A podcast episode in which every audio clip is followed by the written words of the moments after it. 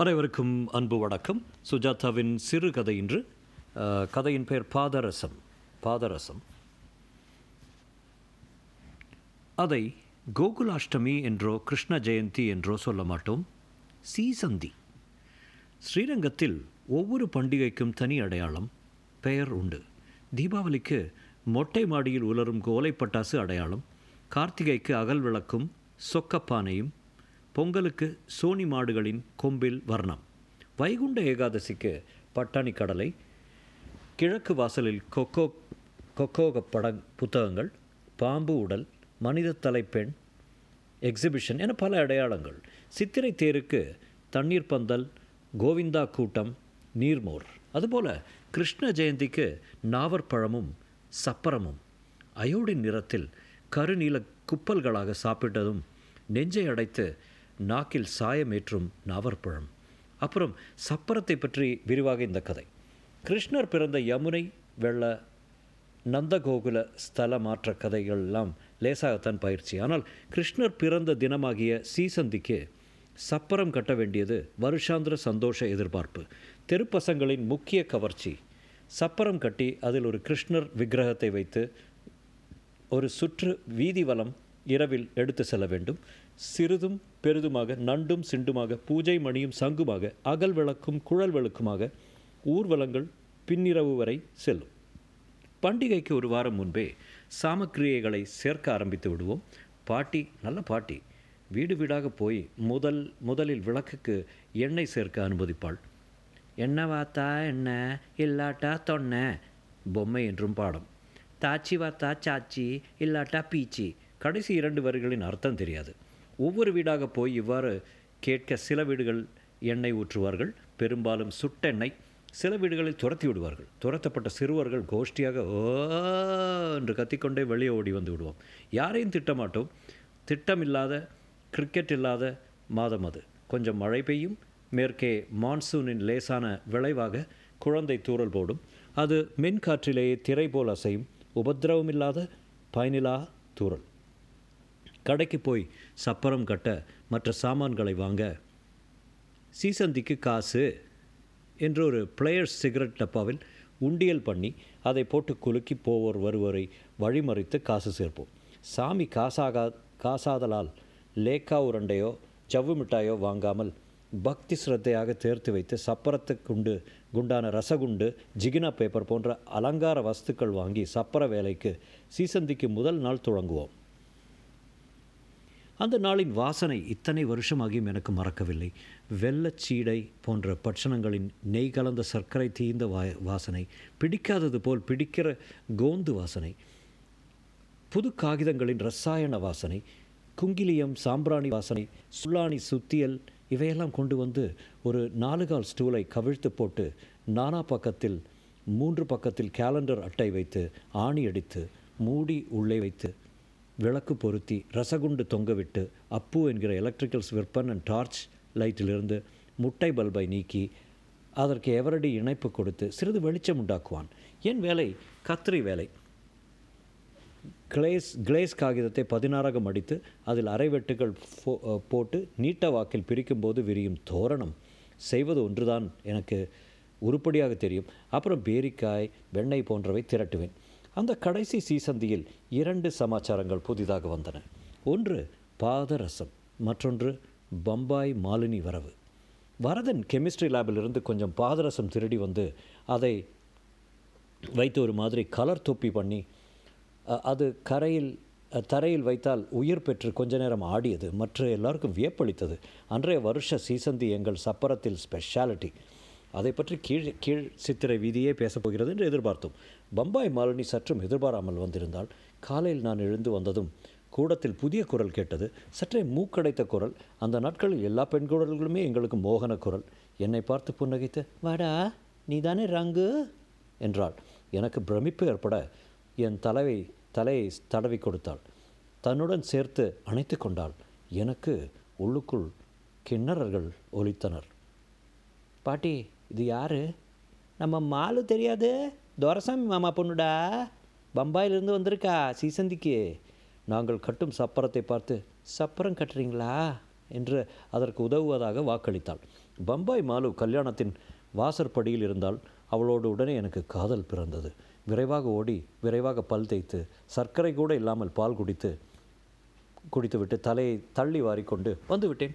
அதற்குள் மற்ற தெருப்பயன்கள் மாலுவை சூழ்ந்து கொண்டு விட அவள் கத்திரி திறமையாக டிசைன் கட் பண்ணி அலங்காரங்களில் இதுவரை இராத பம்பாய் நாசுக்கை கொண்டு வந்தாள். பரதன் அவளுக்காக ஓடி ஓடி வேலை செய்தது அவள் எல்லோர் தலையையும் தடவி கொடுப்பது எனக்கு பிடிக்கவில்லை. அவள் எனக்குத்தான் உறவுக்காரி என்பதை வலியுறுத்த அருகில் போய் ஒட்டிக்கொண்டேன் பரதன் என்னை பொறாமையுடன் பார்த்தான்.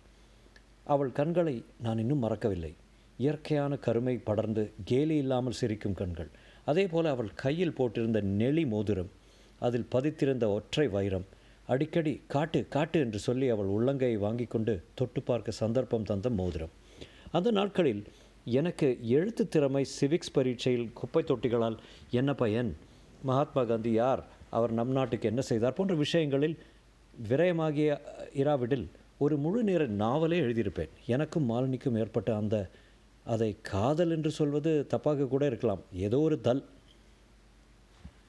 சில தவிர்க்க முடியாத காரணங்கள் தவிர மற்ற எப்போதும் அவள் பின்னாலேயே அலைந்தேன். மொட்டை மாடிக்கு போனால் மொட்டை மாடி கடைக்கு போனால் கடை. அவள் சிரித்தால் சிரிப்பு. அவள் படுத்துக்கொண்டால் அருகே நானும். என்னடி இப்படி ஒட்டிக்கிறது உன்னோட?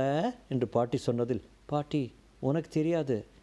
எங்கள் ரெண்டு பேருக்கும் பிரத்யேகமான ஜென்மா ஜென்ம பிணைப்பு என்று சொல்ல முடியாமல் வார்த்தையின்றி தவித்தேன்.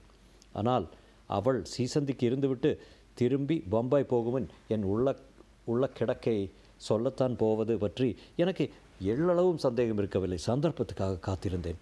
சீசந்தி சப்பரம் அலங்காரம் எல்லாம் இரண்டாம் பட்சமாகிவிட்டது. அலங்காரியை கண் கொட்டாமல் பார்த்து கொண்டிருப்பது தான் என் வாழ்க்கையில் முதல் குறிக்கோளாக. அடுத்த முறை எப்போது வேலையிலிருந்து கவனம் நீங்கி என்னை வினோதமாக பார்த்து அந்த விசேஷ சலுகை புன்னகையை உதிர்த்து என் தலை ஒருமுறை கலைப்பாள் என்பதற்காகவே வாழ்ந்தேன்.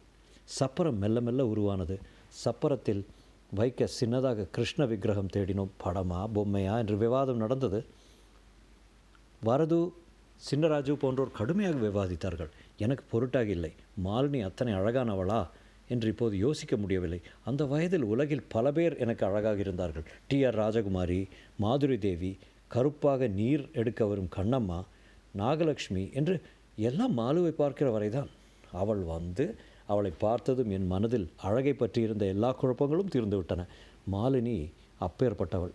எங்கள் சீசந்தி டீமில் எல்லோரும் அவளுக்கு ஏதாவது செய்ய காத்திருந்தார்கள். பேப்பர் மடித்து கொடுக்க அவளுக்கு நாவற்பழம் கொடுக்க துணி துவைக்க உலர்த்த எல்லோரும் காத்திருந்தோம். ரங்கு உன்னை பாட்டி கூப்பிட்றா என்பது சாதாரண வார்த்தைகளாக இருந்தாலும் மாலு என்னுடன் பேசுகிறாள் என்பதே பெருமையாக இருந்தது. ரங்கு நீ பெரியவனான அப்புறம் என்ன பண்ண போகிற என்று ஒரு தடவை கேட்டாள். சட்டென்று கேட்ட கேள்விக்கு நான் தயாராக இல்லை.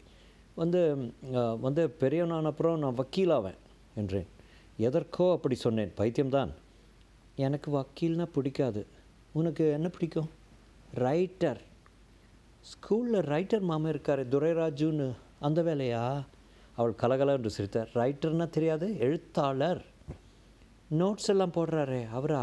ஐயோ என்று தலையில் அடித்து கொண்டால் எனக்கு அழ வேண்டும் போல இருந்தது. ஒருமுறை எப்போ பார்த்தாலும் என்னை விட்டு ஒரு இன்ச் நகர மாட்டேங்கிறியே.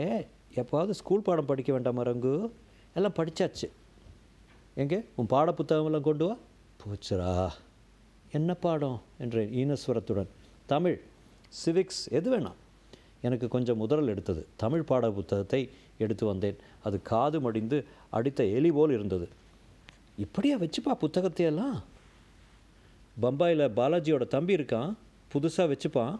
அட்டை போட்டு பேர் எழுதி பாயிண்ட் பண்ணி அப்போதே தீர்மானித்து விட்டேன். எங்கே? சொல்லு பார்க்கலாம். அரும்பொன்மணியே இது இன்னும் நடத்தலை. பின்ன இதுதான் நடந்திருக்கா? திருக்குறளா? அழுக்கார் அத்தியாயம் எல்லாம் நடந்திருக்காளா? நடத்தியிருக்காளா நான் அப்புறம் வரேன். பாட்டி ரவா வாங்கி கொண்டு வர சொன்னான் புரிந்தவள் போல் அவள் சிரிக்க. ராத்திரியே வள்ளலார் தாயுமானவர் எல்லாரையும் நெற்று போட்டு விடுவது என்று தீர்மானித்து விட்டேன். சீசந்தி என்று ராத்திரி கல்யாண சுந்தரம் வந்திருந்தார். அவர் பாட்டிக்கு தூரத்து உறவு. மிராஸ்தார் ரொம்ப பணக்காரர். அவர் எங்கள் சப்பரத்தை பார்த்து என்ன எலி? வள மாதிரி ஒரு சப்பரம். நல்லா விஸ்தாரமாக பெருசாக ஒன்று பண்ண வேண்டாமா? நாமெல்லாம் என்ன குடும்பம்? என்று அங்கலாய்த்தார். மாலுவை அணைத்துக்கொண்டு ரொம்ப விசாரித்தார். அந்த மாமாவை எனக்கு பிடிக்கவே இல்லை. நாங்கள் சப்பரத்தை சித்தரை வீதியில் ஊர்வலமாக எடுத்து செல்ல தகரட்டினில் டமாரங்களை தயார் செய்து கொண்டிருந்த போது கல்யாண சுந்தரம் சாத்தார வீதியிலிருந்து ஒரு பெரிய பூப்பல்லக்கே ஆர்டர் செய்து நான்கைந்து பெட்ரோமாக்ஸ் விளக்குகளும் பல்லக்கு தூக்கிகளும் நாராயணன் நாமமாக வந்து இறங்கிவிட்டார்கள். எங்கள் துக்குனியூண்டு சப்பரத்தை பல்லக்கின் ஒரு ஓரத்தில் வைத்துவிட்டு கூடத்தில் மாட்டியிருந்த பஞ்சு மிட்டாய் கலர் ஜிகினாக தைத்திருந்த தஞ்சாவூர் கிருஷ்ணன் படத்தை நடுநாயகமாக வைத்து ஜாம் ஜாம் என்று சித்திரை வீதியை வியக்கும்படி ஊர்கோலம் சென்றது. எல்லாம் கல்யாண சுந்தரம் மாமா மாலினியை இம்ப்ரெஸ் பண்ணுவதற்காக என்பது அப்போது தெரியவில்லை. பெரியவர்கள் எங்கள் சின்ன சப்பர விளையாட்டை அபகரித்து கொண்டு விட மிக வேகமான ஊர்வலத்தில் ஓட்ட நடையாக தொடர்ந்து செல்லும்போது ஒரே ஒரு சந்தோஷம். மாலு ரொம்ப உற்சாகமாக என் கையை பிடித்துக்கொண்டு பல்லக்கின் பின்னால் போனது. மறுநாள் மாலு பம்பாய் போக தயார் செய்து கொண்டிருந்தபோது நான் சொல்லிவிட்டேன். என்னையே பார்த்தாள் உனக்கு என்ன வயசு ரங்கு? பதினொன்று எனக்கு என்ன வயசு தெரியுமா? இருபத்தி ஒன்று கொஞ்சம் வருஷம் கழித்து கல்யாணம் பண்ணிக்கலாம் என்றேன். அவள் சிரித்தாள். சில வேலையில் இருபத்தோரு வயசான மாதிரியே ப பே- பண்ணுற நீ. இருந்தாலும் ரங்கு உன்னை எனக்கு பிடிச்சிருக்கு. பளிச்சுன்னு கேட்டது பிடிச்சிருக்கு. பிடிச்சிருக்கிறதால எல்லாரும் கல்யாணம் பண்ணிக்க முடியாது. அதுக்குன்னு சில விதிகள்லாம் இருக்குது முதல் விதி வயசு இப்படி தலைகீழாக இருக்கக்கூடாது. உனக்கு இருபத்தோரு வயசாகி எனக்கு பதினொன்றுனாலே தப்பு. இது அதை விட தப்பு. இதுக்கெல்லாம் அனுமதியே இல்லை. நீ எதையோ ஒரு உணர்ச்சியை வேற ஏதோன்னு தப்பாக புரிஞ்சுட்டுருக்க. நான் சொல்கிறது உனக்கு கொஞ்சம் கஷ்டமாக தான் இருக்கும். ஆனால் பிற்காலத்தில் இதை யோசிக்கிறப்போ உனக்கு சிரிப்பாக வரும். நாம் இப்படி கேள்வி கேட்டோமேன்னு. உனக்கு கல்யாணம் ஆகி பொண்டாட்டி வந்தப்புறம் அவகிட்ட சொல்லுன்னு. அழாத என்று சொல்லிவிட்டு புடவை தலைப்பால் என் கண்ணீரை துடைத்தாள். ராத்திரி யாரும் இல்லாதப்போ மாடிக்கு வா உனக்கு ஒன்று காட்டுறேன் என்றாள். எனக்கு உள்ளமெல்லாம் பதறியது. அதனால் அந்த சந்தர்ப்பம் வரவே இல்லை. ஆனால் மத்தியானம் பாட்டி மாலு என்னமோ அழறா போய் பாடுறா கடங்காரன் என்னத்தையோ பாதரசத்தை கொண்டு வந்துட்டு உன்னோட ரோதனைப்பா. நான் பதறிப்போய் உள்ளே சென்றபோது மாலு தன் உள்ளங்கையை பார்த்து கொண்டு அழுது கொண்டிருந்தாள். அவள் சப்பரத்தை எடுத்து வைக்கும்போது பாதரசம் சிந்திப்போய் மோதிரத்தில் பட்டு மோதிரம் கண்ணங்கரையில் என்று ஆகிவிட்டது ஐயோ ரங்கு மோதிரம் போச்சே. இப்போ இதை பார்த்தா பாலாஜி கொன்னிடுவாரே கடங்காரா. இந்த மாதிரி தங்கத்தில் படக்கூடாதுன்னு சொல்ல மாட்டியோ? இப்போ என்ன பண்ணுவேன்? பாலாஜிக்கு எப்படி பதில் சொல்வேன்? என்று அழுதாள். என்னை நிமிர்ந்து பார்க்கவே இல்லை. பாட்டியுடன் கோரதமுட்டி தங்கப்பட்டறைக்கு போய் கோவிந்தசாமி அழைத்து வர சென்றபோது பாலாஜி யாரு? என்றேன். அதான் அவன் மாவா புள்ள அவளை கல்யாணம் பண்ணிக்க போகிறான் அவன் போட்ட மோதிரம் தான் அது. அச்சாணியமாக அதில் போய் பாதரசம் விழுந்துடுத்துன்னு தெரிஞ்சால் ரொம்ப கோவிச்சுப்பா. அவள்லாம் ரொம்ப சகுனம் பார்க்குறவா பாட்டி மேலே சொன்னது கேட்காமல் எனக்குள் ஆயிரம் மின்னல்கள் வெட்டின. கோவிந்தசாமி வந்து மோதிரத்தை பார்த்து எல்லாம் சரியாக போயிடும். ஒரு முறை காய்ச்சி ஊதி கொடுத்துட்றேன். நல்ல வேளை வைரத்தில் படலை. எல்லாம் இவனால் தான் வந்தது என்று என்னை முறைத்தால் கண்களில் வெறுப்புடன். மாலு நீ பாலாஜியை பற்றி முன்னாலே சொல்லியிருக்கணுமோ இல்லையோ என்று நான் அவளை கேட்கவில்லை. மாலுவா அத்தனை கோபம் அவளுக்கு என் என ஆச்சரியமாக இருந்தது. அதன்பின் அவள் ஊருக்கு போகும் வரை என்னுடன் பேசவே இல்லை. அதுதான் கடைசி சீசந்தி.